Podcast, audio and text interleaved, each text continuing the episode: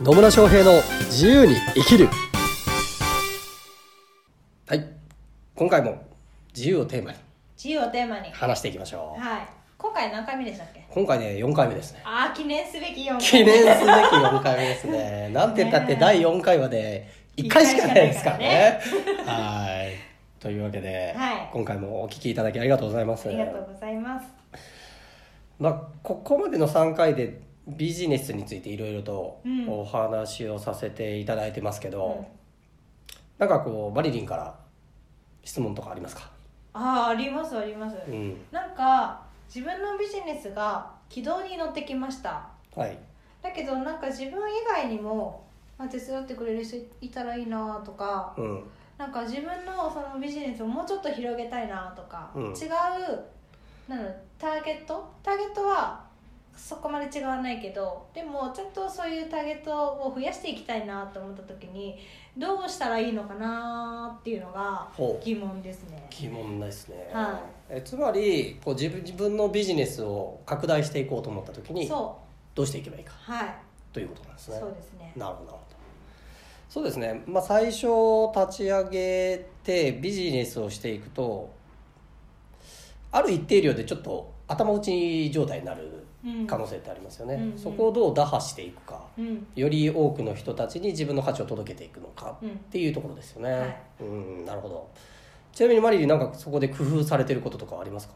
自分なりに。私が工夫してることはやっぱり人と話をして自分でビジネスをやってる方と話をして、うんうん。で「あじゃあ私こういうお客さんいるから紹介できますよ」とか逆に「なんか一緒にやりませんか?」とか面白そうだから、うんうん。とか言ったりして一緒にやったりはしてますね。なるほどですね、はまあ、そうやって一緒にやってくれる人を見つけて、うん。まあ、協力協業していくっていうとそうころでですすね。はい。はい、これも結構重要なポイントですようね、ん、あの一人でやれることって限られてるじゃないですか。めっちゃ限られてます一人でやれることはね知れてるんですよ。本当に。本当に。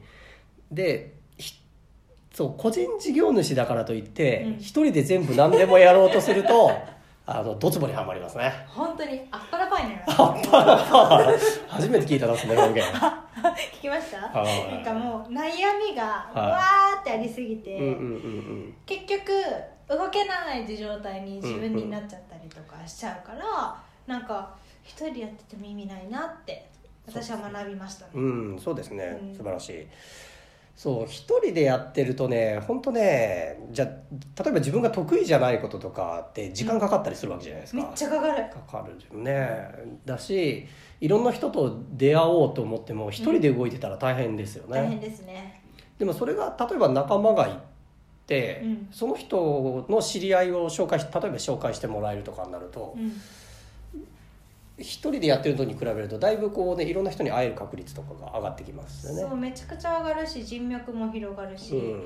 なんかうまい話企業の社長さんとかにもつないでもらったりとかできるし、その方が自分で営業かけるより楽じゃないですか。そうですね。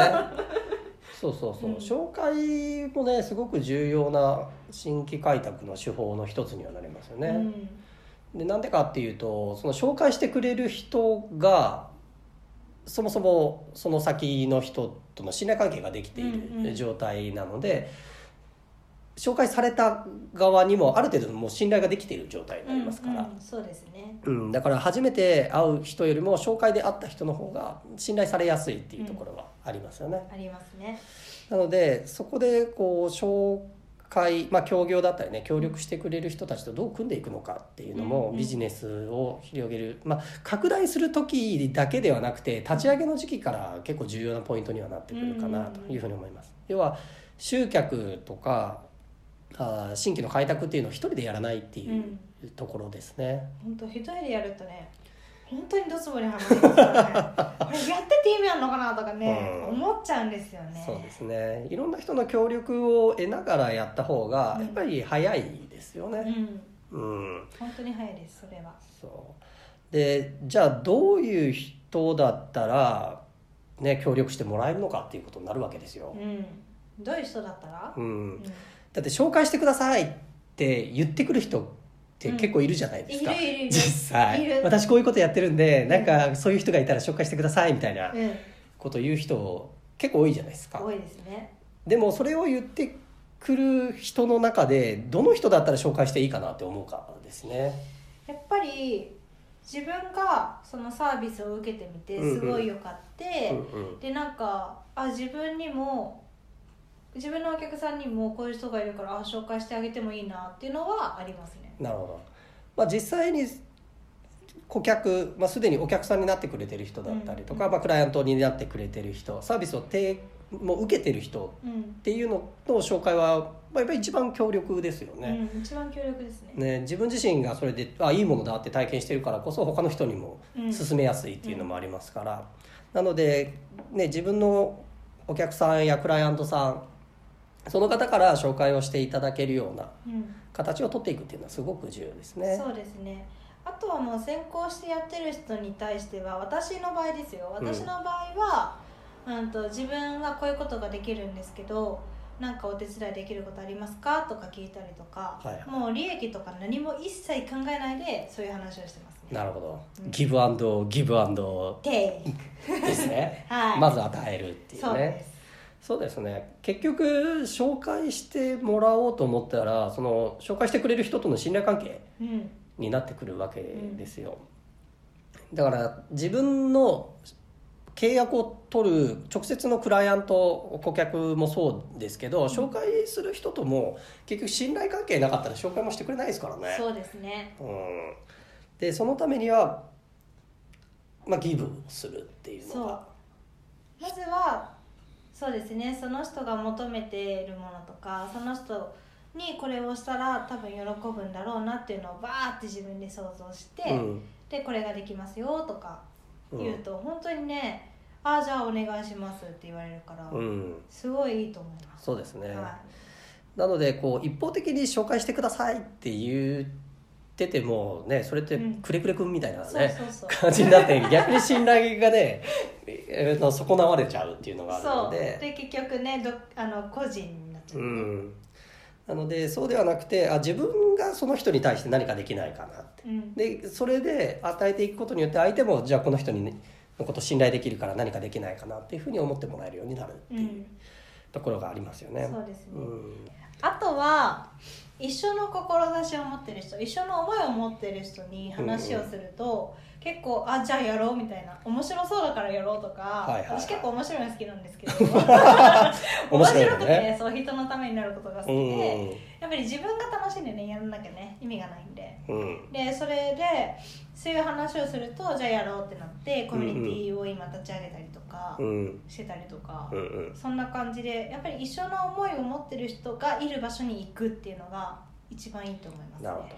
重要ですよね。重要ですね。やっぱりね志だったり思いとかがうん。全然違うかったらね、い や一緒にやりにくいですからね。そうやっててもねぶつかるみたいな。ぶつかる、うん。でもそれがちゃんとこう志思いだったりとか、うん。何を求めているのかとか目的だったりとか、うん。そこが明確になっていて、うん。まあ、本当に共にいる仲間みたいな感じですよね。そう。になれれば本当その方向に向いて一緒に進んでいくことができるし、まあ、助け合いながら、まあ、しかも楽しみながらとかねそう。やっていくことが。でも時にはね喧嘩もするよ、するよね。ね人間だから。だって人間だものね。そう。そうです、ね、そう。ぶつかることも当然あるとは思いますよね、うん。本音で話をしているからこそ意見の衝突が出るっていうことはもちろんあると思います。そう。でそれをお互い認め合って、うん。ちゃんと受け止めていければすごい世の中にね、うん。なると思いますね。なんかすごい話がでかくなりました いやいや素晴らしいですよ。そうそう。だから上辺だけねいい関係を作ろうと思ってても、うん。根っこの部分が違ってたりするとねそれは本当の意味での信頼関係だったり仲間にはなりきれないので、うん。ちゃんとこう思いとかミッション、うん、とかね志を持ちながらで本音で語り合って時には意見がねぶつかることがあったとしてもあ自分はこのこれ最終的にはこれを得たいからこういう世の中にしたいからこうやってるんですよっていう思いさえあればそこで折り合いはつくというかねより良い解決策が見つかるっていうことが当然出てくるので、うん。まあ、そういう意味でもその思いとかね志そこが一緒の人っていうのはすごく重要ですね。重要ですね。重要です。はい。ねそのためには自分自身がどういう思いを持っているのかとか志を持っているのかっていうことを発信していくっていうことがすごく大切になってくるかなと思います、本当に大事だと思います。まあでもこれを聞いてて志って何とか自分のミッションって何っていう人も多分いると思うんですよ。なるほど。